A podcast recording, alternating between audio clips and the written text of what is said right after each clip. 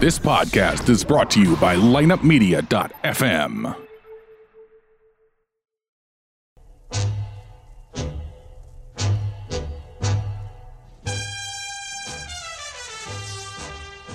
It's time to talk some Blues hockey. Welcome to the Blues NHL Podcast, hosted by former Blues defenseman Jamie Rivers and former Blues enforcer Darren Kimball. And we got a problem in front of the Hawk bench. Kimball pulling at Roenick. Here's Kimball swinging at Roenick wildly, and the linesman trying to get in between them. Federico stole it from Reinhardt, breaking in to Hunter. Hunter shooting, rebound, recognizer scores! Here comes Chevalday. He'll be thrown out of the game. Joseph grabs Chevalday, and the two goalies go at it, head-to-head, and Joseph with three great rights. Nuterjada Hall looking for 500, he shoots, he scores! Brett Hall, number 500! Oh, unbelievable save by Jake Allen! Tarasenko in the clear, he scores! And now, here's your off-ice official, Jim Cromer.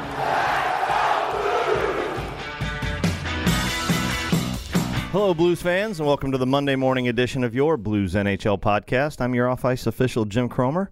Let me welcome in my normal Monday compadre, Gary Henson, head coach of the McKendree Bearcat hockey team. What's going on, pal? Good morning.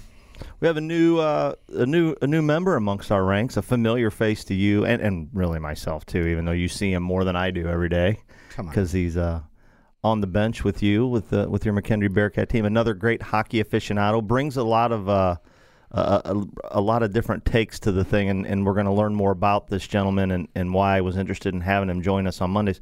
Let's welcome in your assistant coach and longtime friend of both of us, Tommy Brown, better known as Butter.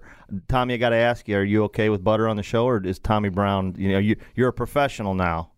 Oh, so, I've been a professional for a while. Well, no, yeah, well, I know that, but I mean, you're like, we were just talking about, you've been on billboards and shit, so. I think what people need to understand is Tommy Brown is like Cher and those people. They have one name, Butter. Butter. But interestingly enough, it's not Butter, tax planning and resolution specialist. No, true. It's Tommy Brown, tax planning and resolution. But we're not far from Butter. But as far as the crowd here, when it comes to hockey, you got to tell me. I saved this for this particular moment. How do you want to be affectionately known by now your fans everywhere? On the Blues NHL podcast, Butter's fine. Yeah, I like it. Yeah. Okay, but when we talk about your interest in the show from a professional standpoint, we'll refer to you as Tommy. How about that? All right. When we discuss my business, it's Tommy Brown, and everything that you can do for all the great folks out there that might have a little tax problem, yep, or just need their taxes done in general, or need some help with their work. Okay, we'll do that. And we'll come to that later, but. But for right now, something about you that's interesting and why I wanted you to have on here. I wanted to have you on the show. Not only are you a longtime player and coach, much like my friend Gary here and your friend Gary, but you were also a really good hockey official for a very long time. And at one time, it talked a little bit about maybe trying to see what you could do with that. So you reffed some really decent hockey. So you have an understanding sometimes of what's going on. And while you didn't ref at that level, the NHL, some of the stuff that's going on is interesting, and I wonder what a guy like you thinks sometimes when you see things. I think a guy that's followed hockey for a long time understands what they try to do with penalties sometimes, with flow. Sometimes, though, they're doing things, and I don't know what they're doing. So, at the end of the game, I think most referees, if they looked, and if there were 6 power plays for, if there were 5 or 6 against, they would feel like, okay. But, I think maybe when it's 2 power plays against 6 or something, then there was something odd going on there. But for the most part, with what's going on in the game, my hope is that maybe we get a lot of this from our fans, that maybe you can shed some light on maybe what the referees were thinking. And the inevitable statement that comes from me about once a week, why can't they just call what they see versus what they think they saw? Yeah, absolutely. And that's the way I kind of watch games all the time anyway, is through a referee's perspective, first of all. And I hope that's why Gary has me on the bench a lot. But it's secondly through a coach's eyes. I see a game because of the 25 years of refereeing through a referee's eyes first, and then a player second. Yeah. So, but now your older brother was a very good referee as well, and your older brother actually started the steps to try to move up a little bit. Where did he wind up, his highest level? About the same place I did. We both refereed junior hockey, and yeah, and that's about it. I thought he went to one of the East Coast leagues or something. Didn't he do that? Didn't he go away and do something? Man, he went to Denmark and refereed international hockey for a little while. Okay, maybe that's what I was thinking. And I knew he went and did that, but yeah, it's an interesting thing. And like I said, you both were very good. And like sometimes if we'd be somewhere, we'd see you guys doing bigger games and it'd be like, you know, obviously you got to know what you're doing. They're a little bit different than refereeing 10-year-old hockey. So for some of us out there, but we're not going to mess around today at all. We're going to, first I'm going to do the shameless plug, and then we're going to go right to Jamie Rivers, because the number one question with all our fans is Jamie pissed? And we're going to find out. I sent it out last night only because, social media is great in a lot of ways. In some ways it gets frustrating, but, team starts out 4-0, and you got guys like me not necessarily questioning if we're going to have a parade down Market. I'm already asking the question, does it go east to west or west to east, right? Because we're 4-0. Now we're 0-2 in our last two games, and the sky's falling, and we're awful, and so I'm curious, is Jamie pissed, or is Jamie realistic? Is Jamie happy? I can't believe any time we're going to call him on a Monday morning, and he's probably been up till 4 in the morning reviewing tape, that he's going to be extremely happy. But we're going to find that out here in just a minute. But before we do, we want to remind you to check us out at BluesNHLPodcast.com. That's the website. You can find the current show, back episodes, if you want to listen to some of the back and forth with some of the guests maybe we've had at different times throughout the year and a half we've been doing this. Happy to have you guys a part of that. You can subscribe to the show through bluesnhlpodcast.com as well. You'll get a notification, and the show, when it's released, will be right there on your phone ready for you to listen at your leisure. Check us out on social media platforms all across the way there. You can find us on Twitter at STL Blues Podcast. We're also operating the @NHL Show Twitter account as well. Our ask there is like our Twitter pages. If you see the show shared through there, if you guys would share it as well, our thoughts are, if you're a Blues fan, most of your friends probably are as well. So if you'd share it around in hopes of us reaching more Blues fans, that would be fantastic. Same thing on Facebook. Simply find us at Blues NHL Podcast. Like our Facebook page. When you see the post, if you'd share it around, that'd be fantastic. We're now on Instagram. Really enjoying that as well. It's a little bit of a different platform for us, not that you can necessarily share the show as much as you can share some pictures and stuff. And as Jamie gets a little more entrenched down at the stadium there, we're gonna see some really cool stuff from him as well.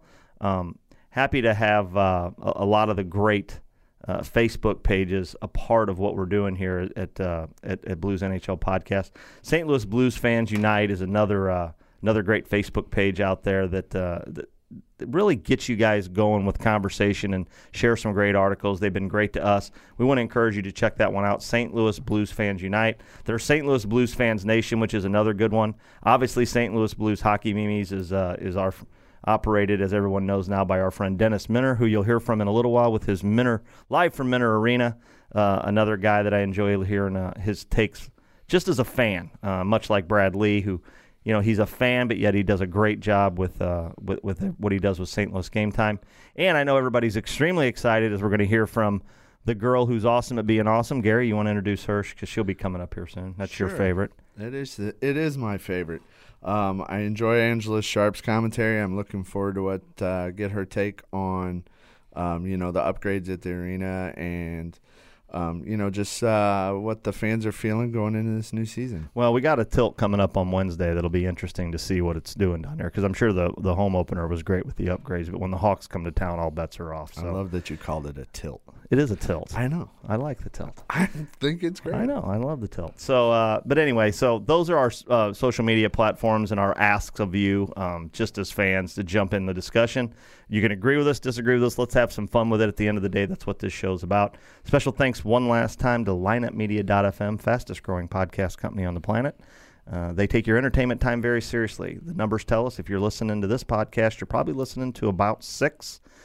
You'll find another one on there you like. A lot of crossover. We got The Drop, a great show that does a recap of all the Blues games. You'll enjoy that one as well. The Cardinal show's still flying, even though they didn't make the postseason. Two Birds on a Bat with Benji Molina. Check that one out. And again, lineupmedia.fm for all your podcast needs. Okay, well, let's quit horsing around here and let's go to the man himself who can break it down like nobody's business and, again, answer the big question, is he pissed? Jamie Rivers, are you there? Oh, yeah, I'm here, Cromes. I'm here. I was here earlier, too, when you wanted me to go on early with you. And now I had to wait, and I'm a minute past the time I usually go on. So good thing we're early today, Cromes. Well, you know what? I'm trying to get you pissed because it seems like that's what fans want you to be after a 4-0 start to where we were trying to decide, does the parade go east to west, west to east? But now what we have is an 0-2 road trip down to Florida, and now the sky's falling. So... fans want to know how you've taken the beating in Florida. I mean, it's almost like the St. Patrick's Day Massacre with the mob. We're going to have to come up with something for a two-game road trip to Florida to describe it. But the fans know, and they know you've probably watched it about 8 times, so you can break it down like no other. So let us know how you're feeling about this little road trip. Well, I'll tell you what. Before we get into anything hockey-based about this trip, the fact that you go on this trip, and it's this part of the season. You've been on the road for a little bit. You're a fresh new team. You get down to Florida. The weather's outstanding. You go into South Florida, and you have a building in Sunrise there that's, well, barely, I don't know, 2,000, 3,000 people. Doesn't seem like it's a hockey environment. It's easy to be kind of lulled to sleep. And then you have to go back, put your work boots on, and then play one of the most potent teams in the Eastern Conference offensively. It's a tough trip all around, just mentally, because we joked about it last week about, you know, bring your suntan oil or your sunscreen so that you don't get a sunburn while you're down there. Well, it is difficult. I played for the Florida Panthers briefly, mind you, but I played there, and it's hard to focus on hockey because it's really, that's not the thing that's at the front of your list or the top of your list. And so for those guys to go down there, it's a tough trip. To me, you know, as we get into more of the hockey specifics of it now, you know, the Blues are a team that are, you know, they're pressing in the first period. They're doing a great job. They're out shooting the Lightning. You know, they had 15 shots on goal in the first period. So I guess the attempts were there. The execution may have been lacking a little bit, but I find, and Kelly Chase made reference to this on the radio, and a couple other people have talked about it, and I've read it on different media outlets, on social media, and the Blues aren't getting that secondary scoring. And never have they needed it more than right now with Steen out, with Fabry, who's going to be gone for the season. You know, Sanford, we don't know what he could have brought to the table. Berglund, his 20 goals. You know, Kimby and I joke back and forth, but anyway you slice it, Berglund had 20 goals last year. You know, and I forget the exact number that David Perron had, but I know it was in and around the 20-goal mark. You know, Alexander Steen's a double-digit goal scorer. He's probably a 20-goal guy. Robbie Fabry's a 20-goal guy. So when you do the math of all those goals put together, that's a lot of goals that aren't in the lineup right now. And I think the Blues are feeling the effects of that because the third line and the fourth line, they're just not scoring right now. And for whatever reason, whether there are just too many players that are the same style or they don't have a guy who's a finisher, I'm not sure right now. And I don't even know if Coach Yo has to try and juggle the lines a little bit to try and create some balance. That's dangerous too, because you don't want to pull away from your top line or your only line that might be scoring to try and create balance, and then you end up with no scoring. So the Blues are going to have to focus on putting the puck to the net and, most importantly, put the puck in the net. Well, my question for you is as a fan, so I look at this thing and I say, okay, they go down there and they go 0-2. I, as you mentioned, as it sounds like you're alluding to, I'm more troubled by the loss to Florida. That almost seemed, and I mentioned it here, and not that I'm like some great, you know, predictor of things, but I said, you know, the Florida game seems like a trap game to me, and that's exactly what happened. They went down there, and that one to me felt a little like the lay the egg game. Now the Tampa game, it was like you said, it wasn't as bad as it may have felt. Like, you know, they were there. They lost 2-1, you know, didn't get any goals until late, and if you could have got something in there early, who knows, maybe that changes. But are we seeing now the product of a couple of things that the offseason brought us to this point? Like, for instance, two things. And again, I don't know if they're the main two for that bottom portion, but I think this is, you know, like this, we had the fan kind of jump on Kimby a little bit about, you know, almost defending, like not wanting Klostin versus Reaves. Well, everybody knows the talent that this kid may have, but the bottom line is when Reaves was coming in, you know, on those bottom lines, it wasn't just the fighting, it was the pressure, it was the physicalness, it was the creating scoring chances with his size and speed. And then, I hate to say this because I'm sure he's a fine guy, but there's a reason why they initially didn't re-sign Upshaw.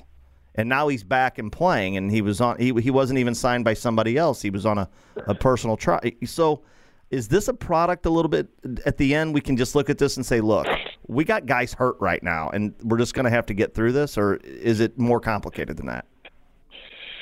No, it really is. We've got guys hurt right now, and at the end of the day, Cromes, it's not the same team that they had. You know, no matter how you slice it, no matter what you try and replace guys with similar style players. And, you know, you're right. Ryan Reaves, and this is the one thing that gets overlooked all the time with Ryan Reaves, is the fact that when you play the game under pressure, when you're hurried, when you're hit, when you're finished, when you're thrown around, it's a difficult game for the opposition at that point. And Ryan Reaves did that. He applied pressure to every single guy that was on the ice. And that whole line, actually, the Brodzek and Upshaw, and I think that's why they ventured back into those waters, was they thought, well, you know, Scotty Upshaw was a part of that line too. And, you know, Scotty is a heck of a hustler and a good player, and he's got talent, he's got ability, and he's a good team guy. But neither he or Brodziak can possibly be the same player without Reaves. And once again, it's not saying that Ryan Reaves is like Wayne Gretzky here, that, you know, nobody can play without him. It's a big difference. And we're not talking about fighting. So if anybody chirps on Twitter about the fighter or the enforcer role, then they're way off in left field right now, and they just want to bitch about something, because I'm not talking about fighting. If Ryan Reaves had 0 fights last year, he still would be productive. He still would have put the fear into players, because it's even scarier now. Well, you don't have a guy on your bench that could even look out for you. So never mind the fighting. Revo doesn't have to fight. He's going to run your head through the end boards, and what are you going to do about it? Absolutely nothing, except the next time you go back to get a puck, you're going to panic again because this freight train's coming after you. And what happens there is these players start to get pounded on, and they feel the effects physically. And then when your top line gets out there against these players that have been pounded on physically, they're not as fast. They're not as able. They're worn down. Maybe they're hurt. Maybe their spirit's broken. Who frickin' knows? But it makes a difference. And then your top line or your top scorers get a chance to score goals against guys that you've kind of wore out or beat up throughout the course of the game. So that's my, I guess that's my, I'm going off on a tangent on that right now, because I firmly believe, and you actually said something that makes sense, Cromer. Hey. Easy there, Rich. Easy. I'm in shock right now. Well, listen. I wasn't ready for that on a Monday morning. You obviously Cromer comes in with something smart. Well, hang on. God. Well, it's only a product of, you know how I get on social media, how bothered I get. And it's just, it's been wearing on me that everybody, the whole Reaves thing, everybody looks at it as, we got a #1 pick and a guy that dropped in the draft that probably could have been taken 1st or 2nd overall for a guy that fights. And I'm like, he does. Listen, he barely fights, to be completely honest with you. It has nothing to do with that. And I promise you, if you've ever played the game at all, the ice was different when he was on it. So anyway, I know Gary's got something for you here. Let's, because I don't want to revel in my smartness too much. Oh, my God. You should order the rings. That's a championship for you, Cromer. Do you have a game puck we could give you? Yeah, maybe something. Kind of like that trophy. Did you see that, by the way, before you say anything, did you see the tweet from Kimball about Rivers? He wants to keep going, Gary. Yeah, I know. Going. All right, listen, here's my thing, Rivs, and I agree with you. What I would add to that or piggyback to that is we talk about heavy shifts, and I mentioned that last week when you and I were talking about heavy how shifts should have value, and heavy shifts. Ryan Reaves isn't the only one having heavy shifts last year, but what he does is he sets the tone for the rest of the team to have heavy shifts.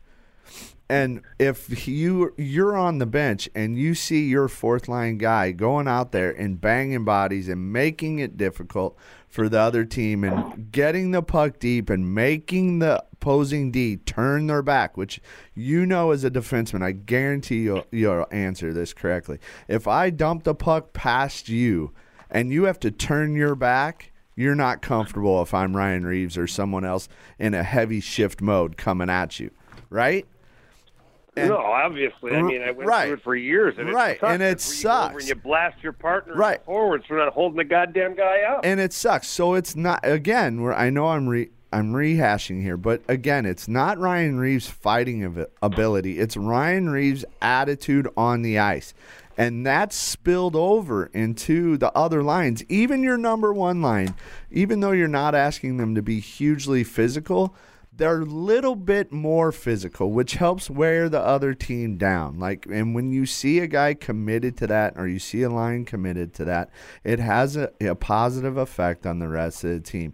They invest in that body contact, and they invest in those heavy shifts. So, yeah, I'm not so sure that we see that right now with this team. No, you're right. You're bang on, and so is Cromer, which I'm telling you what, you guys, I'm going to have to pull over the vehicle here because I don't want to drive off the road when both of you are right. Come on.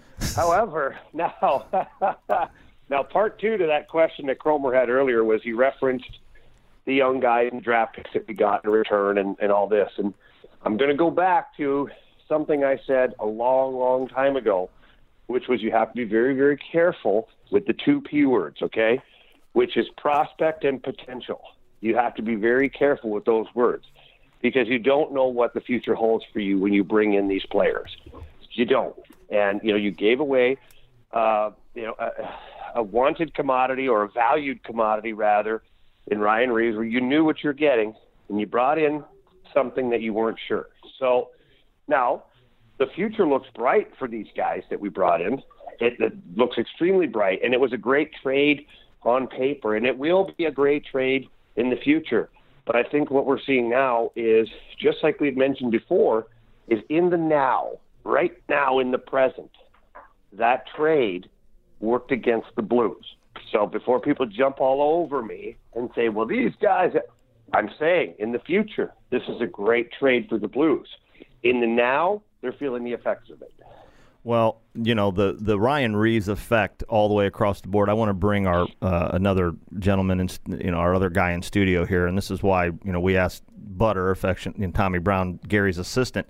Tommy, you run the defense for Gary, correct? Which is interesting because you were an awfully good forward when you played, but that's fine. But well, I did move back to defense in my later years. Oh, okay, your later years. Yeah, it was a little easier. Little easier. Don't tell Jamie that now, because you remember the fans know Jamie as the guy. He must have not been playing against Ryan Reaves. Yeah. Well, this was in the non-hitting years, and this was also hey. And remember who you have on the line here, the guy that dominated the alumni game at Busch Stadium. Don't listen. You gotta listen. I gotta call it like I saw it. The feather pass to Stasny on the tape against the Blackhawks alumni. Okay, so hey, so Butter. So Jamie Rivers is on the bench, and Ryan Reaves steps on the ice, and you tap Jamie's line to go out, defensive pairing to go out. What do you say to him as he jumps over the boards? Good luck. Yeah, basically, keep your head on a swivel, move the puck quickly, pray. Yeah, just 3 Hail Marys and a couple Our Fathers. Just don't lose the puck in the corners. But see, that's my point, and that's where I'm going with this. So you have to be, aware. Oh, go ahead. I tell you guys what was said to me when I had to do that role way back in the day. Oh, let's hear it. Oh yeah, because trust me, there's that stuff that, what do they call that, chum that they throw in the water for sharks, make them go crazy. Okay, so I was basically the chum. The coaches would be like, Rivs, get out there. Hey, let's see if you can draw so-and-so into a dumb penalty out here. And literally they'd throw the sacrificial lamb on the ice to go and run somebody, which was me running one of their players, and let the shark come over and try and eat the chum, which was me. So that's what was said to me. Hey, try not to get killed out there, but let's see if you can go draw a penalty out of, let's say, Probert or something like that. Well, that was. Like, are you shitting me? It was like the Coliseum. Did you feel like you were at the Coliseum? There are many nights, Crumbs, where I touched the ice, and every face I looked at in the crowd wanted blood out of me, and they're cheering, and then they throw out their gladiator, and you're like, oh, my God. The Roman times are upon us once again. How many, but you make reference to this many times on the show, so how many years were you a teammate of your, I mean, really one of your best friends, Tony Twist, because you had to feel pretty safe those years, and I can only imagine the trouble you caused as the agitator when that guy was on your team. Oh, my God. We were teammates for, I think, 5 years. And, yeah, 5 years. And it was awesome because, I mean, I reference it all the time. Like, you walked around with, I called it diplomatic immunity. Like, what are you going to do to me? Yeah, I just ran over Steve Yzerman. Yes, I did. And I face washed him. What will you do about it? Nothing, right? Like, nothing. And you walk around like you've got this force field around you. Mind you, the force field's really number 18, who's standing about 3 feet behind you. And I'll tell you what, like, Twister was so good at it. Like, he would tell younger guys, too, that came up and played on his line and, you know, were kind of nervous and whatnot. He'd tell them, hey, listen, you just run around out there. And he'd say, you got diplomatic immunity. You run around out there. No one's going to touch you. You get yourself in the game. You can ask Tyson Nash, of all people. Yeah. Came up, and Nasher, who's a little rat out there, you know, he kind of ran around and he was worried because he's not a big guy and you know, he didn't want to get massacred. And Twister let him know, said, listen, son, you've got diplomatic immunity. You run around, do whatever you need to do. I'll be right there to clean up the mess. It's amazing, you know. Your balls go from regular size to the size of church bells in a hurry. Was Twister a talker? Like, did he talk a lot of shit out on the ice? Not at all. Which really made him 10 times scarier. Because, like, Chaser, I know you find this hard to believe. Chaser was a talker. Well, okay? No, not at all. I know, that's the joke. Is Chaser would yip at everybody. He was like, I don't want to reference him to a Chihuahua because he was a tough guy and he fought everybody in the NHL. But he was a badass Chihuahua. In comparison to, like, Twist, he'd be like, yip, yip, yip, yip, yip, yip, yip, yip, yip, the whole game. And, like, just giving it to guys. And, you know, Twister would just sit there and not say a word. And you're, like, looking over, like, is he even breathing? You know? Like, I'm not sure, like, is he real or is that a mannequin? They just put 18 on to scare us. Like, we're not sure. But Twister would get on the ice, and he'd just go over and just stare at you. And you knew then, you're like, you're fucking dead. I'm dead. Like, I don't know how I'm getting out of this game. It's either by me jumping over the boards right now and getting out of here or on a stretcher. I'm not sure. What? And I'll tell you a quick story. Hang on. I got a great quick story that would be kind of typify the whole thing. We're in Chicago. And this is when Doug Gilmour plays for Chicago, Bob Probert. They've got Ryan Vandenbush, Reed Simpson, Mark Jansen's. Like, they've got an army of tough guys. And Doug Gilmour gets the puck, comes through the middle, and I crush him in the second period. I mean, Dougie Gilmour was 5'9", maybe 160 pounds, soaking wet. And, I mean, I leveled him. I didn't think he was ever going to get up, let alone finish the game. And he did. And I knew then, I'm like, okay, well, this is going to get interesting. It was in Chicago, too. And so they have last change, which is never good when you do something stupid like that. And I'm out on the ice, and I look around at one point, and there's nobody on the ice. It's like me and Al McInnes and, like, Scott Pellerin, I think, and Craig Conroy. And then Chicago taps their mutants, and 5 of them come over the boards, like Reed Simpson, Ryan Vandenbush, Bob Probert. On the fence, they had a couple other knuckleheads. Like, it was 5 guys that were out there. And I'm looking over at our bench, and I'm like, oh, shit. I'm out here alone. That's it. I'm dead. So Chicago wins the faceoff. It's in the neutral zone. Their defenseman goes to, like, dip it in to my corner. Of course. He misses it and shoots into the bench. And so the whistle goes. I'm like, oh, thank God. I look over at my good buddy, Jimmy Roberts, and I'm like, oh, Jimmy, get me the fuck out of here, you know? And no, he leaves me out there. So now I know, like, we need a power play or something because they're sacrificing me again at this point. Well, finally, Coach Q goes and caps our own silverback gorilla, Tony Twist, and Twister just calmly stands up, throws his leg over the boards, and stands right next to Probert. And stands straight up. I mean, you got to visualize this. He stands straight up and, like, looks over all five guys on the Blackhawks roster that are on the ice. And he goes, any of you fuckers want to fight? And nobody says a word. I shit you not. It was like crickets. And so then he stops. He goes, good. Then fucking play hockey. Oh. And bends over, and they drop the puck, and we go through the shift. And now, of course, my balls went from regular size to church bell size. And I'm like, that's right. That's what I fucking thought.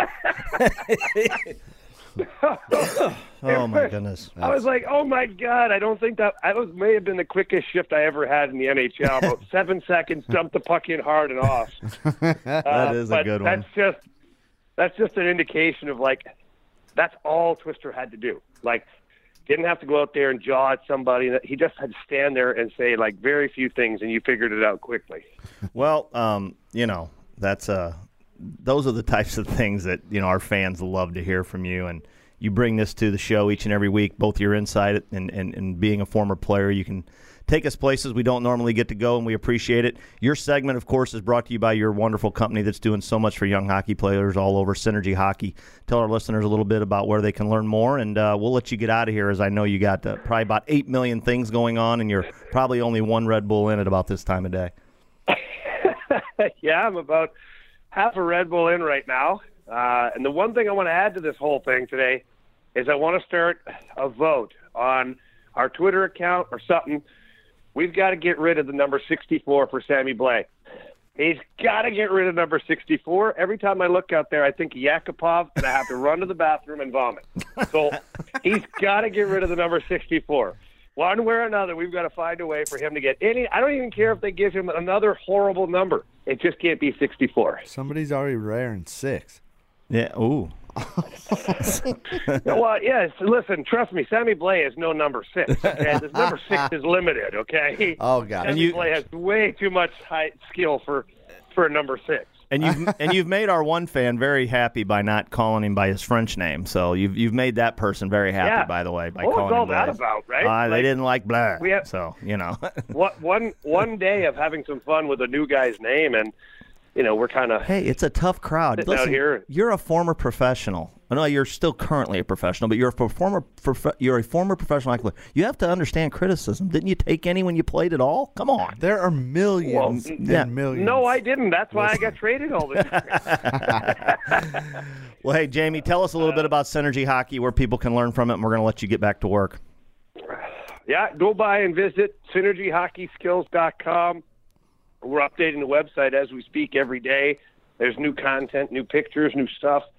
Lessons are available right now, and we're about to open up some dates for holiday camps. So the kids, when they have nothing to do over Christmas break or they're itching to play some hockey, have a chance to get out there and work on some skills and have a great time doing it. So synergyhockeyskills.com.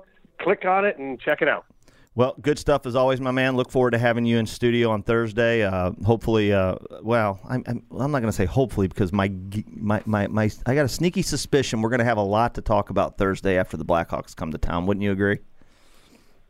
Yeah, that's. Hopefully, there's a lot to talk about. Those days there, if you don't have anything to talk about, it means it wasn't very good the night before. Well, sometimes those are the best discussions, unfortunately, for social media. But we'll figure it out either way. And once again, thanks for all you do for the show, and we'll see you on Thursday, my friend. All right, guys, take care. Thanks a lot. The great Jamie Rivers, and you know, I'm gonna say, not really pissed, just more like, you know, hey, is what it is today, which is a little surprising. I think most people assume that you're gonna get a piss from Jamie around losses. I think it's more like how they lost, and Again, I was more concerned with Florida. But again, if you've watched enough hockey over the years, and both you guys have watched more than I'm sure, there are trap games, and that Florida game was a trap game. I'm sorry. Agreed? Yeah, I don't disagree. I mean, you hate to have those, but they happen, and that was set up for it. Nobody's going 82-0. Damn. So. Damn it. But, yeah, and we kind of got off on a tangent there with Reaves, and maybe we'll talk a little bit about it on Thursday. But, you know, with the Blackhawks coming in, that's going to be a hot topic on Thursday. But, you know, the Florida game is what it is. You laid an egg, and nothing seemed to really gel there. And then the Tampa Bay game, I mean, our goaltender Jake Allen just got outperformed by their goaltender. That's the truth of the matter. I think if you ask Jake, and he's fair and honest, he'll tell you that the two goals that he let in were a little soft. And, right. But he played well other than the two. But he did. He did play well. And then I know the Blues outshot and Tampa Bay, but you know, I'm not so sure that all of those shots were you know, contested or sure, really difficult shots for Vasilevsky to see. Well, and that to me is the Jake MO a little bit. We've seen that a lot from him, and he doesn't have a bigger fan than Kimball. Like Kimball's like, listen, this is your guy, blah blah blah. But you see him play really really well, a whole and just let in a softie. He does that. Well, that's I think they all do it. We just aren't watching them all the time. You know, like it's just like anything. You know, if you go out and buy, I don't know, a new car, all of a sudden you start seeing all those same cars on the street. Yeah. It's because you see you're more focused on that car. Well, and he's our guy, so we see every game. Right. But that's, you know, so again, so I'm asking you, that's what it is, right? It is, and he's going to admit he'd like to have those two goals back, I think. Yeah. Butter, as a coach, and letdown games, trap games, they're a real thing. So as a coach, if you're on the, but see, as fans, right?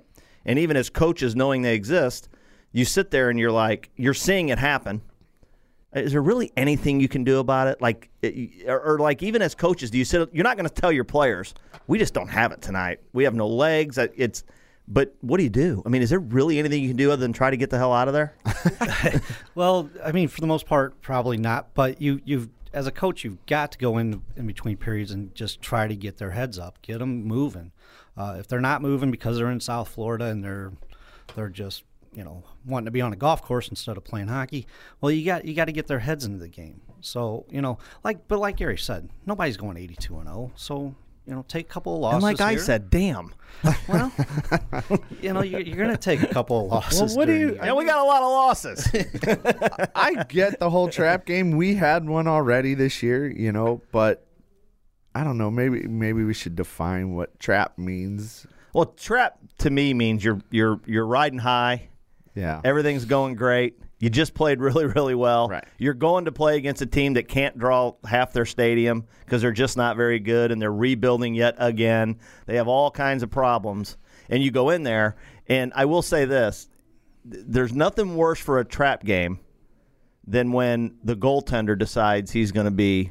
You know, well, that happened to us against Pelly Lindbergh. You know, I mean, Ken Dryden, because I listened to that game and then watched later.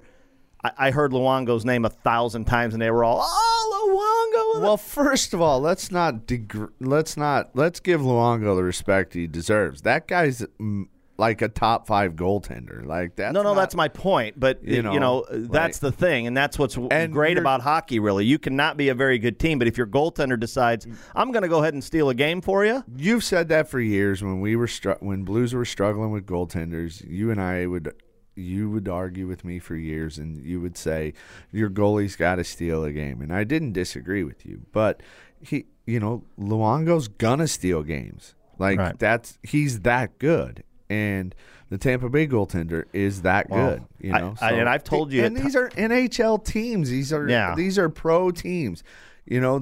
I don't care if they're last in the standings or first in the standings. They're gonna win some games. Well, it goes both ways. Nobody's going 82-0, and nobody's going 0-82, right? And then And listen, and this is why you and I used to say we thought the Blues were hexed, because we did trade for a guy that steals games, and he was absolutely awful for us and Ryan Miller. Remember that?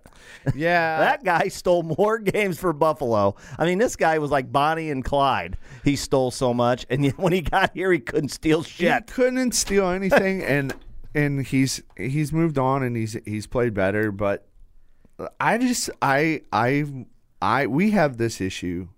And I always preface this with, by no means are we the NHL caliber, but there are trends in hockey, and one of those trends is, what type of goaltender do you have? Do you have a goaltender who likes a lot of control in front of him, likes guys blocking a lot of shots, likes, doesn't mind the traffic in front so that guys block shots? Or do you have a goaltender who likes to be peppered and feels like he plays better if he's seeing 35. Our goaltender currently, Andrew Best. Andrew Best wants as many shots on goal as we. So we allow. So he's in the game. Yeah, we allow shots from the perimeter, and he's in better rhythm that way. The Blues have the most famous storyline goaltender situation. Remember Curtis Joseph? Yeah, remember the issue with Joseph? Yeah. If he was... He seemed like when the Blues went through that transition and really shored up their defense and were giving up 20-something shots a game, he looked awful. Right. But when he'd give up 35, 38, he'd stand on his head. So it's a real thing. And again, to your point, no, you're not the NHL, but hockey's hockey at every level. Yeah. And the trends and how kids play it, it's just to what degree they play it. But the thing, the boy, this is a big word, idiosyncrasies behind the scene, they're all the same. It's just the level's different. So yeah, I agree. And so Andrew will flat tell us that he wants to see a lot of shots, and otherwise his mind wanders. Well, so maybe that's. Well, my mind's wandering right now because we're going to the one that's awesome at being awesome. It's time, fans. It's time. We had our first Monday show, and the biggest thing I got was great show. Where is she? Yeah. So I think, well, let's answer the question, where is she? Well, I don't mean like where is she, because I'm sure she's working, but she is on the line. So let's go to the one that's awesome at being awesome, our own Angela Sharp. What's happening, girl? Hey, what's going on, guys? Well, let me introduce you to one of our new co-hosts, Tommy Brown, better known as Butter. So, and remember, Angela, a person like you that wears about 35 hats and is the ultimate independent contractor. If you ever need any help with any tax issues, this is your guy. So, we really appreciate him. That's my guy? This is your guy. What? Why do we call him Butter? Oh, well, hey, there's a great way to start the show. Wow. That is a great way to start the show. Why don't you tell us why they call you Butter? That's a long story. But she asked. Do we have time? Well, she asked. All right, just give us the short version. All right. It's a hand-me-down name from my brother whenever I was 4 years old. My oldest brother, a little heavier guy, so when we were playing hockey, his goalie started calling him Butter because he ate a Butterball turkey. Literally. Yeah. That's not figuratively. That's Angela, literally. Did you have any idea where this conversation was going to go when you called in here today? I'm just asking that question now that we're... You know what? I really had no clue. That's where we were going with it. So that name kind of stuck with him. After a couple years, I became Little Butter. And you're just Butter. Now and he's Big Butter. Well, to all his friends, I'm still Little Butter, and to my friends, he's Big Butter. Okay. And to the hockey team, he's Butters. How do you eat a whole Butterball turkey? He did. That's amazing. He did. All right. So, hey, again, you had no idea. So now that we're somebody get Butterball Turkey on the line. That sounds like a sponsorship. Angela Sharp brought to you by Butterball Turkey. So that'd be really good stuff. So, hey, what's up with you? I got to tell you, never have we done a show that did so well, but at the same time got so many complaints. And it was, where is she? Like, we love the Monday show and everything, but where's Angela? So you're here, thank goodness. Where is she? Sorry. I'm here now. I'm here. I'm back. I'll be back every week, I promise. Well, one of the things I know the fans were really, you being our St. Louis Blues correspondent, and that's your role you fill for the Blues, and working with fans down at the Scott Trade. I guess it's still called Scott Trade. I don't know what it's going to be called eventually, but your role down there and what you do. And again, we love to hear your thoughts both on the team and the fans and what's going on. But the big news for most Blues fans, besides it's another hockey season, were the upgrades at Scott Trade Center. So I'm sure your involvement in the not only promotion of that, but the understanding and letting people show their excitement about it. What were your first thoughts? Well, yeah, I got to tell you, I wasn't able to go in there up until, you know, just a few weeks before preseason started myself. So I got to tell you, even I was shocked by the awesome size of what we're not calling the Jumbotron, what we're calling Ava. So that big video board, we're calling Ava, not Jumbotron. She doesn't like that. She talked a little bit during home opener for those who missed it and mentioned that you wouldn't call your mom Jumbotron. Her name's Ava. Oh, so boy. The overwhelming size of her and just the light in the whole building, a lot of the lighting is a little bit different. It's very much, I think, brighter in there. Plus, there's that little section on the side where the seats are a little bit wider and farther apart. I think they're calling it for, like, business meetings and stuff like that when you really want to impress someone. There's, like, a table in between and everything. I love the upgrades and, you know, hopefully more to come. Well, I plan on sitting in those seats and plan on doing zero business. I just want you to know that going forward. So, but that's fine. You're allowed to do that, but it's a great way to impress someone. Oh, okay. All right, I got you. So, you know, obviously we got through the home opener against Hitch. Fan reaction to Hitch coming back in town. I loved the fact. So, for those who were not there, there was, you know, we did a little video tribute to Hitch, and then while it played, you know, after it played, they took a live shot of him on the bench, and I love the fact that he kept tapping his heart, like he put his hand over his heart and kept tapping his heart like a little, like, thank you back to the fans and back and forth, and I love that, and you can't go wrong when you bring Hitch back and then you beat him. I mean, that's really the perfect goal too. You know, I mean, we of course wanted to win that game, but it was a nice little tribute during the first period, and then, you know, he responded in kind, so that was nice. You know, you with what you do, and you know what, like, a day is going to bring for you when you hit Scott Trade when the Blackhawks come to town. So, you know, what are you expecting out of the crowd Wednesday? I got to tell you, I'm hoping for a lot more Blues fans than we've typically gotten over the past. The Hawks games are always a fun game to go to. There are a lot of Hawks fans who apparently make that travel. I've asked before, time and time again, why that is, and a lot of people from Chicago tell me that sometimes it's cheaper for them to come all the way down to St. Louis, get a hotel room, and get a ticket to the Scott Trade Center as opposed to getting a ticket to the Met House. Now, since it's on a Wednesday, I'm hoping for a lot more Blues fans than we normally get. Like, on those weekend games, you will get a lot of Blackhawks fans, so much so that if I happen to be underneath in the tunnel when something happens, you'll hear the cheers, and I have to wait to see what the music is played after that, like if that's a goal horn cheer or if that's a bad music cheer. So hopefully on a Wednesday there'll be a lot more Blues fans, so they can really drown out those Chicago fans. But, you know, it's always fun when we play the Blackhawks, and, I mean, I'm going to say it, and it's unfortunate, but, you know, the Blackhawks are doing pretty well this season as well, so it should be a tough-fought game. You know, one of the things we get from a lot of our fans, Angela, everybody knows you as, you know, our Blues correspondent. Everybody that goes to the Scott Trade knows who you are. They look forward to seeing you around the rink and you know, getting involved.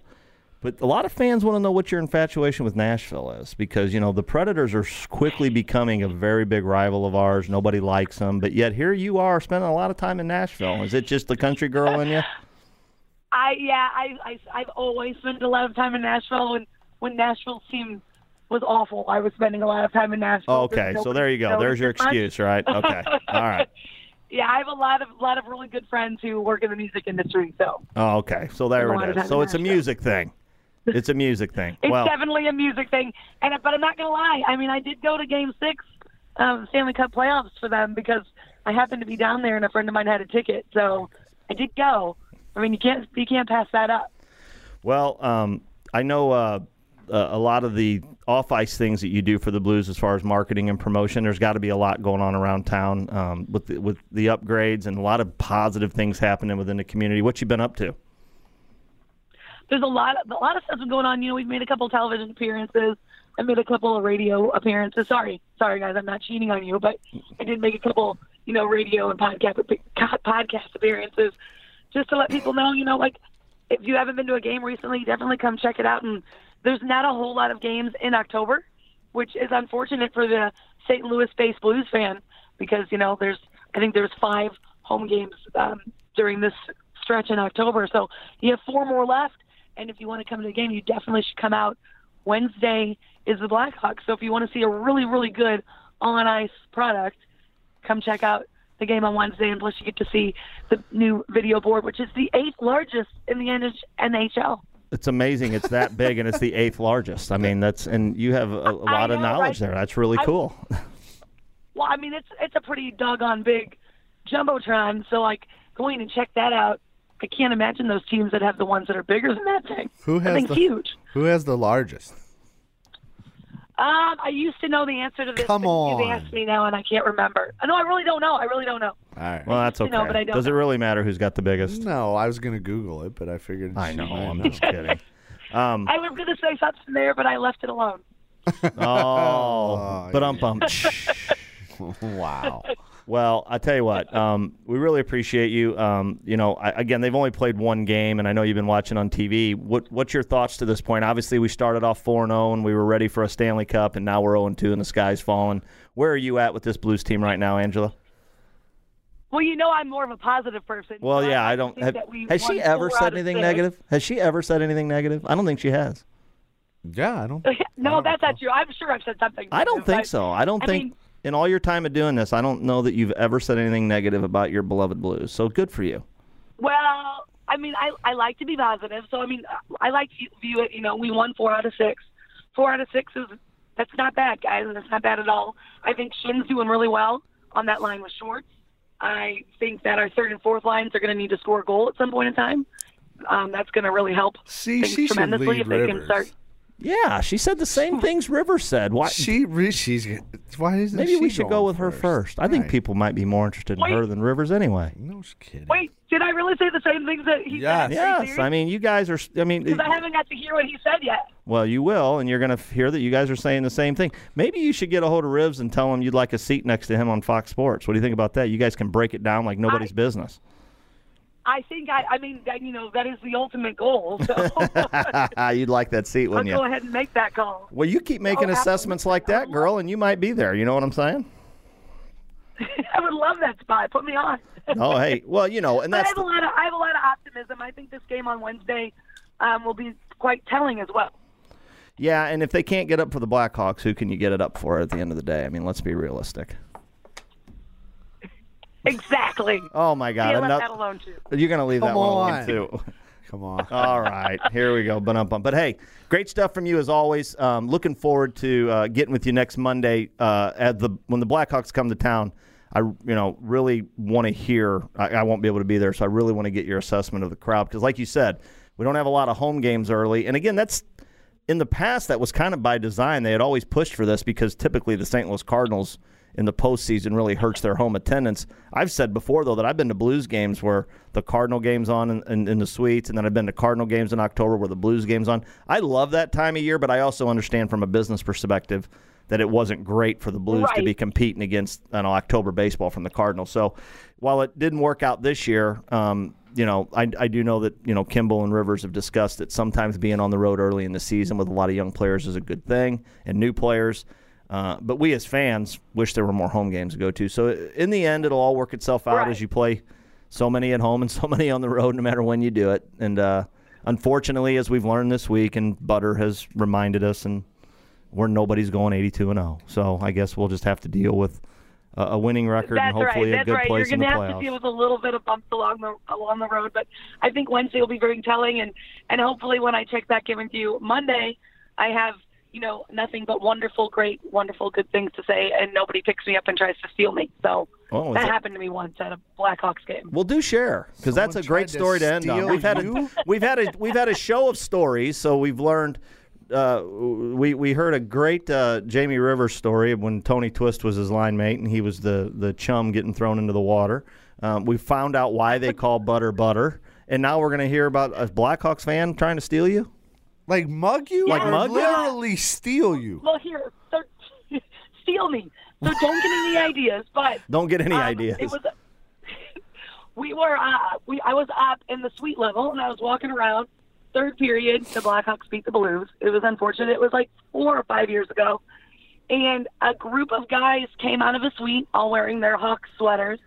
And like, oh, hey, that's the girl, I guess meaning the girl from the Jumbotron, picked me up over their shoulder, carried me out. Now, I'm not talking just out, like in the elevator, down a level, like nobody stopped them at this point, and out the door. Like, at first I was like, oh, haha, funny, put me down. And then eventually I started thinking, oh, this is how I die. This is going to be how they murder me and kill me. Eventually we got outside, they laughed, put me down, and then I just had to walk back inside to get my belongings to go home. But for a slight second, I was a little bit frightened. Well, so hopefully no one tries to steal me. Well, another story, no different than Rivers. He has said numerous times that he thought that's how he died, surrounded by Blackhawk sweaters. So, again, it's you guys are uncannily on the same page today. So this is good stuff. But, hey, really appreciate you. Everything you bring to the show, again, it's awesome stuff, and I know our fans appreciate it. Tell our listeners where they can find you on social media. Hey, you can find me just by following my name. My name is Angela Sharp. Angela has two L's. Sharp has an E at the end of it, just because apparently my parents wanted to make life difficult. So definitely check me out. Follow me on Instagram, Twitter, Facebook, whatever. I'm everywhere. Well, we're glad you're back. I know our listeners are glad you're back. You're awesome at being awesome, and we'll see you next Monday.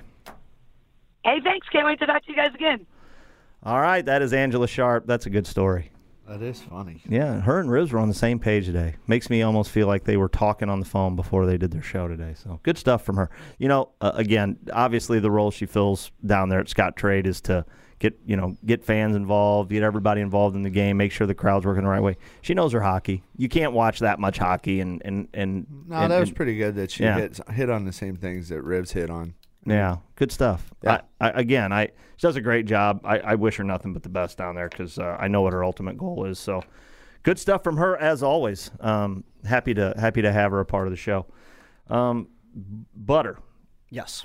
Thank you to you for being a new sponsor of the show. By the way, tell our we've mentioned it a couple times, kind of like joking around a little bit because, again, Angela, Jamie, those guys are as independent contractorish as they get, but.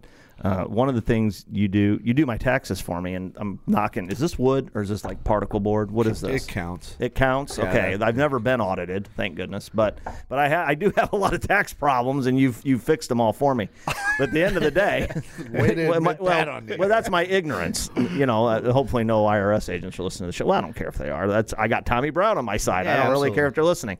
But the truth of the matter is, you do everything from just basic taxes to tax resolution and planning and things like that. So, as a new sponsor of the show and also as a new co-host with again, we're gonna, as the year goes, we're gonna address a lot of referee issues. Give our listeners just a quick hit on what you do and how they can find you. Right. Well, like you said, I'm a tax professional, but my focus is on helping successful business owners reduce their taxes, and that's through a proactive tax planning session where I sit down with them, go over their past year's tax returns, and look for ways to save them money. And I do that free as far as an analysis goes, but then, as we move forward, it's not free anymore. Well, nothing's free. And if it's free, it really probably isn't worth much. So, yeah. So, and then, my other specialty is helping people out of tax debt. So, if they're getting those nasty letters from the IRS and, you don't know where to turn, I'm here in town and it's easy to get in touch with me. Now, I've heard stories.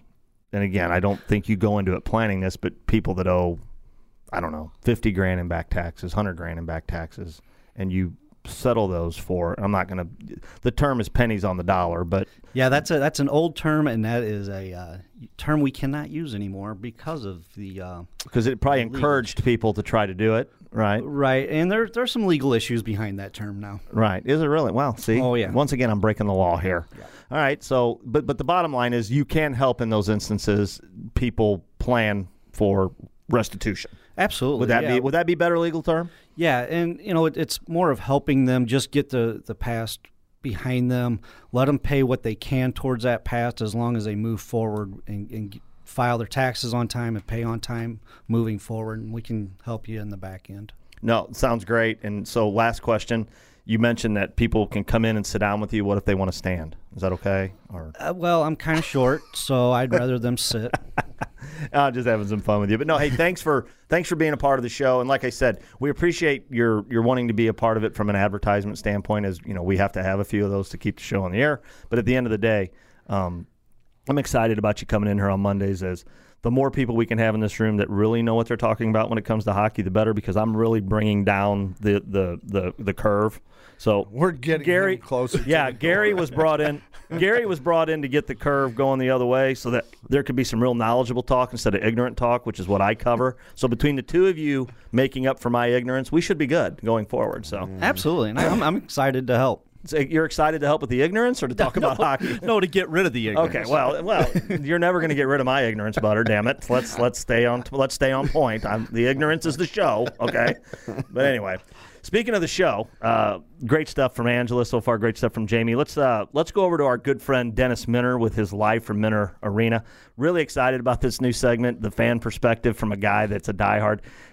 Again, you've got to check out this Minner Arena. Just type it in on Facebook, Google it, whatever. This shrine to the Blues down in his basement is awesome. It's like, you know, I remember when we were younger and we'd talk about owning a house. I'm like, man, I got to have something like this. This is the ultimate man cave, and this guy does so much. He's got his own photography business where he does some stuff with all the Blues players, so he's a big fan.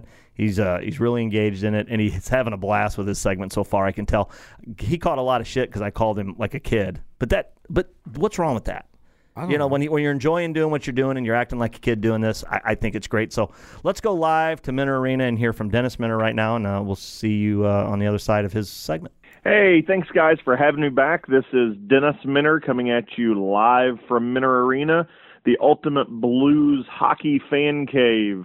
If you have no clue what I'm talking about, check it out on Facebook, Instagram, and Twitter. Just look up Minner Arena, Minner Arena, and it'll give you an idea of the craziness that is in my house with a replica hockey rink in my basement, pretty much. So, hey, let's talk about something real quick. Here we are. The Blues are 4-2, and someone made a really, really interesting question to me tonight on Twitter, and that was Fabry's Hair is who asked this. He said, which is the fluke? Is the fluke the 4-0 or is the fluke the 0-2? The reason he said this is because basically the Blues went 4-0, and like I said, man, as a diehard fan, this is the one year that when the season started just a few weeks ago, I wasn't super excited just because of so many injuries. So I wasn't really expecting much. But then all of a sudden we went 4-0, and everybody's going crazy, and everyone's excited. Well, then all of a sudden we lose 2 games in a row, and oh my gosh, relax, Scooby-Doo. The world is not ending. The Blues are not on some massive, losing streak right now. We've lost a couple games. There's a lot of young guys on this team. There's a lot to figure out right now, and I think everyone just needs to take a breath. Breathe in, breathe out. Just kind of relax. I think as fans, as a Blues fan in particular, we take it so personal when the Blues lose more than a game, in a game in a row, and we start just picking everything apart. But who cares? You know what? The next game, we've got the Blackhawks coming up on Wednesday, and I cannot wait to see how our young guys handle the Blackhawks on home ice. So come say hi to me. I'm up in 307 is where my seats are. But I want to go back real quick to last week, once I hung up the phone and got off and start eating my tacos or whatever, I got to listen, and Jim Cromer, and I know you didn't mean offense, Jim, you said that multiple times, that said I was like a kid. So let's address that as the kid fan I am, because I had my wife listen to that, and she was cracking up and nodding her head when she heard Jim say that when they asked me to do this podcast, it was like asking a kid. You know, here's the thing. As a Blues fan, as a hockey fan, as a sports fan, being an extreme fan takes me back to a time when life was simple. I think it takes all of us back to a time when our heroes were larger than life. It allows me as a fan, and I think a lot of you guys will get this and agree, it allows me as a fan, I get to escape. I get to escape into this world of hockey. I get to escape in this world of the St. Louis Blues. And it really does. It makes me feel like a kid. I love it. That's why I love having people over to Minner Arena. You know, the coolest thing in the world was when Darren Kimball, Jamie Rivers, and Cam Jansen, we don't have to tell Cam I thought it was cool when he came over, but when those guys came over and got to see my basement, and I won't repeat verbatim what Jamie said about it when he saw it, but I'll never forget, and I was cracking up. But the fact is, all of us as fans, we escape. We really do. And our biggest thing, look, we want to see the Blues. We want to see them hoist that Stanley Cup. We want to see that parade down Market Street. And is this the year?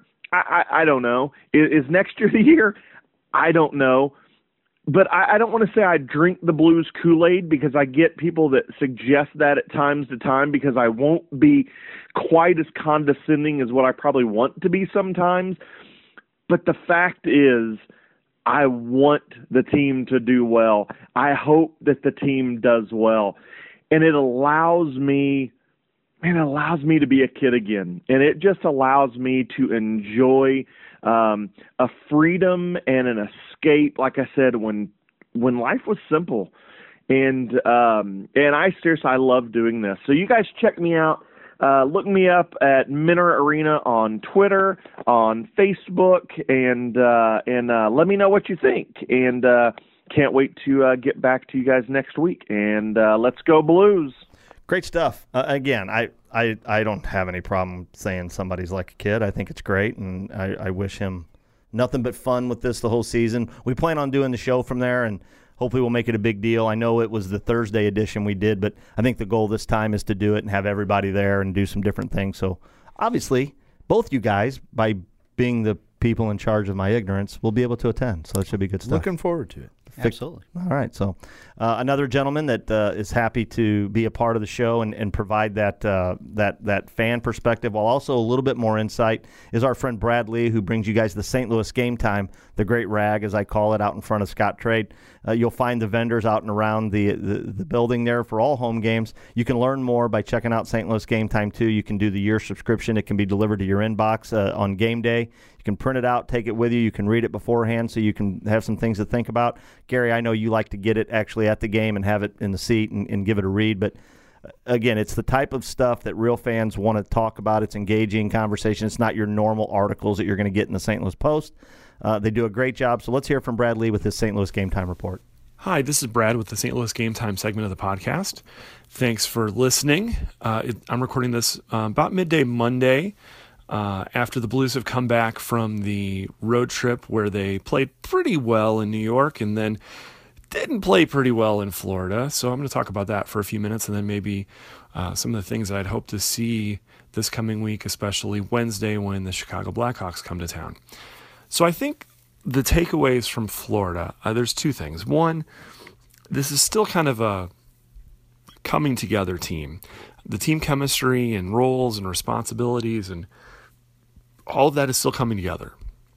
So when you have situations like in New York when they're playing with a lead in the third period and they give up the lead because they're not pressing and they're not, moving forward, they're playing on their heels a little bit and moving backwards, that can be a problem. But then in Florida, for instance, at the Panthers and Sunrise, it's a smaller crowd. It's a lot quieter. There's not a lot of energy. You have to be disciplined, kind of start on your own and not really have to worry about the atmosphere, just worry about playing your game. And the Blues looked a little flat. And, Florida has a younger kind of emerging team, and I think they showed it. And then you go into Tampa on Saturday, and they're celebrating the 25th anniversary of starting the team.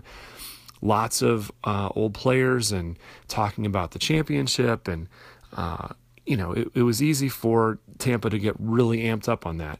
And, the Blues didn't come out very strong again, and that's troubling.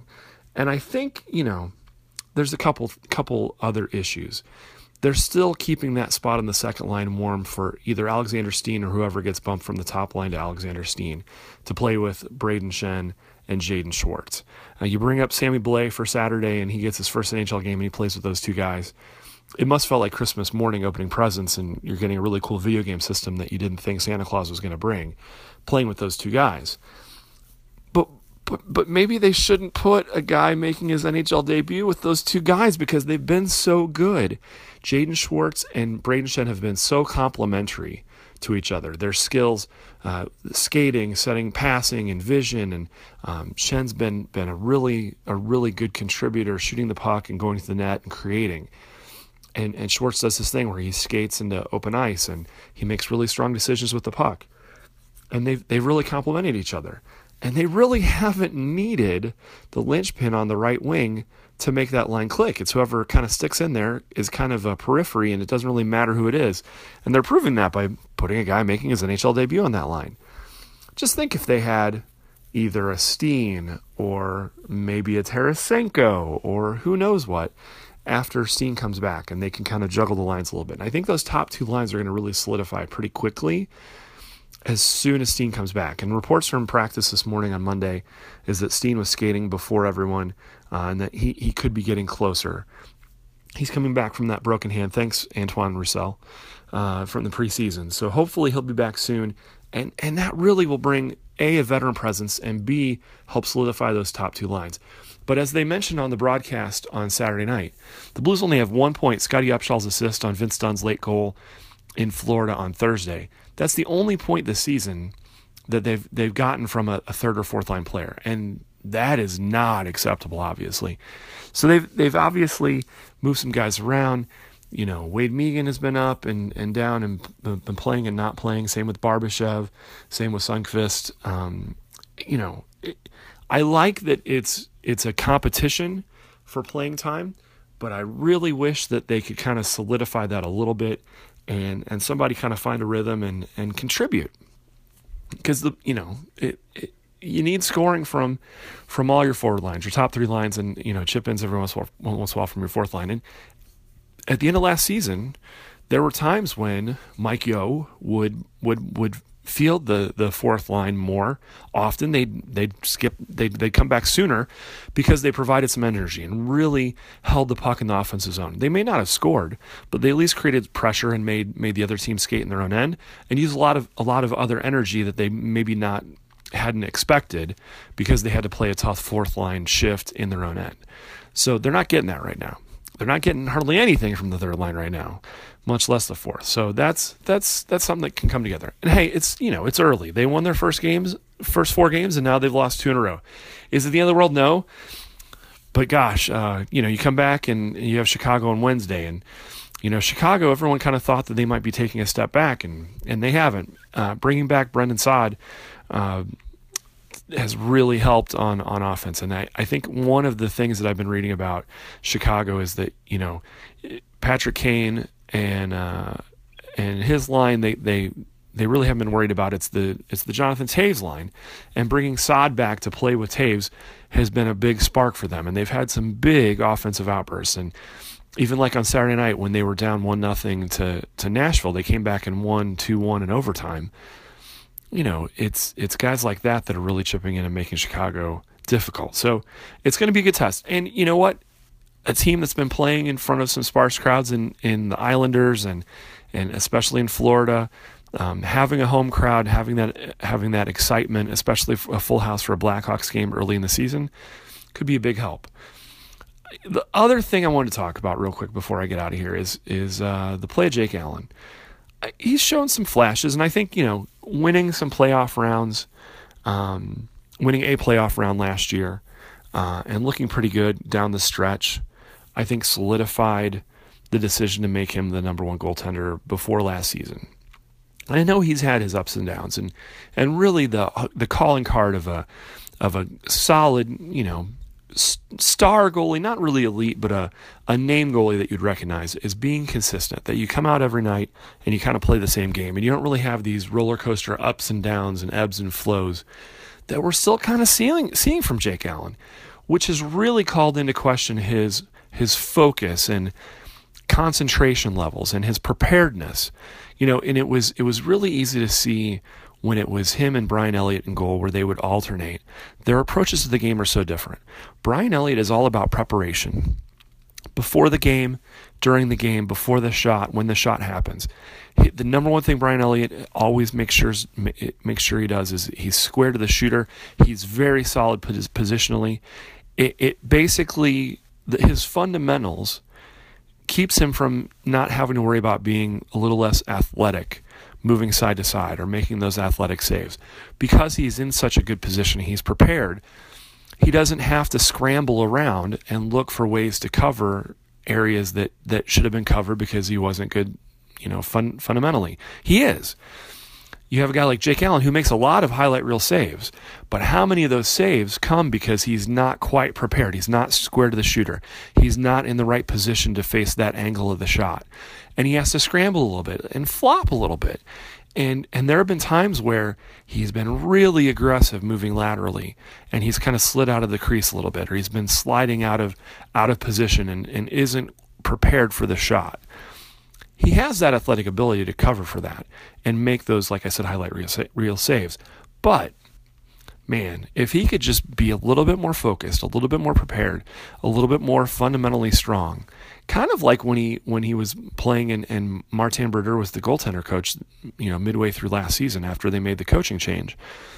We saw more of that in Jake Allen, and we haven't seen it as much early this season. So that's a little bit of a concern. I think Jake Allen benefited when Brian Elliott was here from the competition for playing time, knowing that the coaches would ride the hot hand and that your last performance could affect when your next performance was going to happen. Carter Hutton played well enough in the one game, it's just one game, but in the one game last week that he should have gotten another start by now. He should have gotten the start in Florida or he should have gotten the start in Tampa. He didn't get either. They lost both those. I wouldn't mind seeing the coaching staff leaning on Hutton here early in the season to say, hey, go out there and earn more playing time. You get another win, you're going to get another start. And Jake Allen has to sit there and watch a little bit, knowing that he didn't get the start because he didn't get the win. And I just think that's conducive to pushing Jake Allen. And really, if you want to give him incentive and motivation to improve those fundamentals and improve his focus, put that competition out there and make him earn that playing time. And if he doesn't, he doesn't. And, you know, let the chips fall where they may. So I really hope to see Carter Hutton again soon. I doubt they'll start him against Chicago, but maybe in the games after, he'll get some more playing time and maybe be able to push Jake Allen for playing time. So I guess we'll see what happens. Come back next week for more of the Game Time segment here on the podcast. I'm Brad.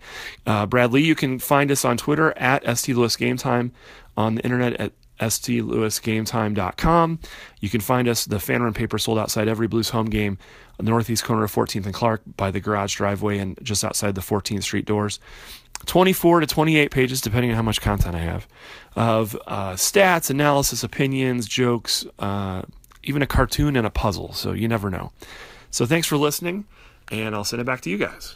Good stuff. And Gary, I know, like I said, we've mentioned on here many times, once you've had one, you almost feel naked now when you go without one. Yeah, it was pretty cool when I got to meet him outside for the first time, and it was a lot of fun. I like to have it in my hand. I just, you know, we stare at computers and our phones all day, so for me, and I like the way you call it a rag because it gives it that old feel and it's got some texture to it, and you know, and I like to get it and put it in my hand and read it during warm-ups and stuff. And it's really good, guys. I mean, it's insightful. You're not going to agree with everything they say, but it's provocative. It's conversational. And, yeah, it's provocative. It's food for thought. And, you know, if you get one and you're sitting there and you're reading it and somebody glances over at it, you know, kind of share it with them like you would anything on Facebook and say, hey, take a look at this and let's spread the word on this when we're at the games because these guys do a great job. Well, the interesting thing you brought up about it is in this day and age, we're so attached to our iPads, our iPhones, everything we read's on a laptop or something like that. This is awesome. I mean, it really is. I mean, it's just great content. And while I enjoy the fact that now that I'm a member or that I have a subscription, I get it in my inbox, but I prefer to have it in hand, just like you said, because it gives you that old feel. So right. Good stuff as always. So, really enjoyed doing this Monday show with you, Gary, and Butter, I'm glad you're on here. Some of the things I know we covered, and one of the things I wanted to mention, just to kind of recap, I do find it interesting how we look at this. The Schenn trade, obviously I think we can all agree, just phenomenal, right? I mean, Laterra's not even playing, right? But as you laugh. But the truth of the matter is, and this is what's interesting about it, we applaud that trade, all the while knowing that, yeah, we did get Schenn for Laterra, but we also gave up a couple of first-round picks, right? Right. Okay. So we don't bellyache about that because, well, they're just first-round picks. But yet we traded Reaves, a known commodity, the best at what he does, a guy that really, and this is interesting when you say this, changes a game from his position. He does. For a pick. So, again, I get it, but again, I think. What do you get? Well, what I get is, I understand why we did it, but let's not applaud one trade where we don't care about the first-round picks we gave away. I'm going to tell you because we got an immediate impact. No, that's why. No, yes and no. I'm going to tell you why that is. If Clawson was playing now, people were so tired of watching 12 that they're willing to say, okay, let the picks go.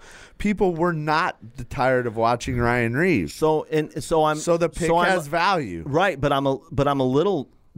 On that note, though, I'm a little perplexed at the people that are like, you had to trade Reaves. You had to trade Reaves for that. You had to trade him.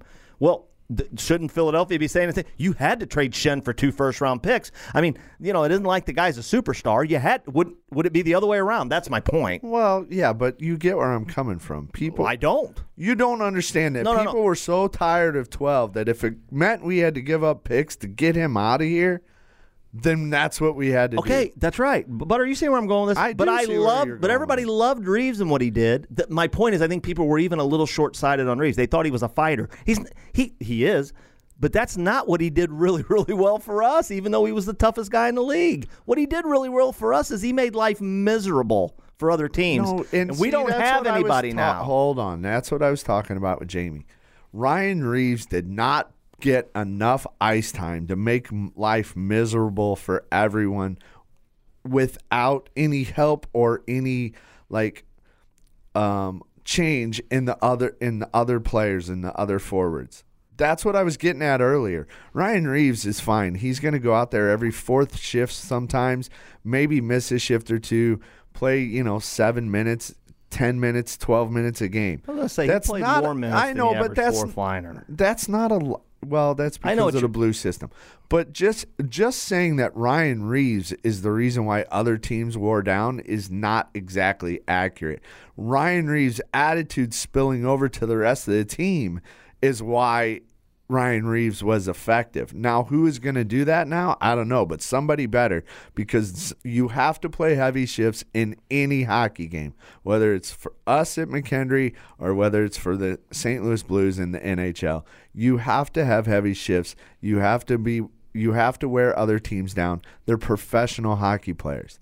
They're going to be good. And if you don't take something away from them during the game, which is one of the best things to take away is their physicalness, take that away, you're going to have positive results in the long run. And so somebody from the Blues has to do that. But again, 12 is the reason why those picks didn't mean anything, because people saw him as useless. Sorry. That's the truth. I think where I was going with it, the immediate gratification is at the end of the day at issue with Laterra versus Schenn, but yet not with Reaves versus Clawson, which is fine. I'm okay with it. But there's always this because there's got to be a balance. Well, there's got to be a balance, right? Right. Butter, over to you for this latest from Jeremy Rutherford. Alexander Steen is on the ice today with the Blues. I would say that would be a big get back, although not being mean here, but I fully expect him to come back, play well for a couple games, and then get hurt again. Just a thought. Wow. Well, let's don't put that on him. Hopefully. Don't put that evil on him, I'm Ricky Bobby. I know, but I'm just getting a little wore out with it, to be completely honest with you. Well, maybe so, but the guy plays a tough game. All right, go ahead, Butter. Well, how do you follow that up? Yeah. The guy plays a tough game, but he's going to get hurt again. Let's don't put it on him. All right. And hopefully he'll just come back, be himself, and keep playing hard. I'm just little. He's going to be an impactful player when he's out there. Well, yeah, because he's going to replace somebody that's not impactful. Look at the body language on this guy. He's all sunk down in his seat. You mentioned 20, and you lowered yourself about 4 inches in your chair. Wow. Sit up straight, man. Hey, bite me. How about that? All right. Oh, we're 0-2, damn it, the last two games. Come on. Now, see, that's the difference between him and Angela. Yeah. Well, he says we're 0-2. Angela says we've won 4 of 6. I knew it. This is your way to get me out of this seat and Angela in it. Well, see, yeah. That would be nice. Exactly. Well, hey, listen, great show. Really, really appreciate doing it with you guys. Remember, check us out, BluesNHLPodcast.com. Find us on social media at STL Blues Podcast on Twitter or at NHL Show. Find us on Facebook by simply typing in Blues NHL Podcast. You find us on Instagram, same thing, Blues NHL Podcast Show. Be a part of our social media experience. Join in on the fun. Let's get the word out about the show and just Blues hockey in general. Special thanks to my co-host, Gary Henson and Tommy Brown, both of the McKendree University Hockey Bearcat squad. And, again, thanks to Tommy Brown and his wonderful Tommy Brown Tax Planning and Resolution business for joining the show as a weekly sponsor. Again, give him an opportunity for your business. Same thing you hear from some of our other sponsors. Nelson Landscaping, they bring you the St. Louis Youth Report on the Thursday edition of Blues NHL Podcast. All these sponsors are doing is asking for an opportunity for your business. We'd like you to give Tommy a call or at least check him out online and see what he's all about. Can't thank lineupmedia.fm for all the great support that they give us, all the behind-the-scenes stuff that Andrew Allen does for the show, and, of course, our producer, Brian Kroc. They are the fastest-growing podcast company on the planet. Be a part of it. Find something you like. Download it. Listen to it. You want to do it when you want to do it, how you want to do it, and most importantly, where you want to do it. So, for the Blues NHL Podcast, I'm your off-ice official, Jim Cromer. Let's go Blues!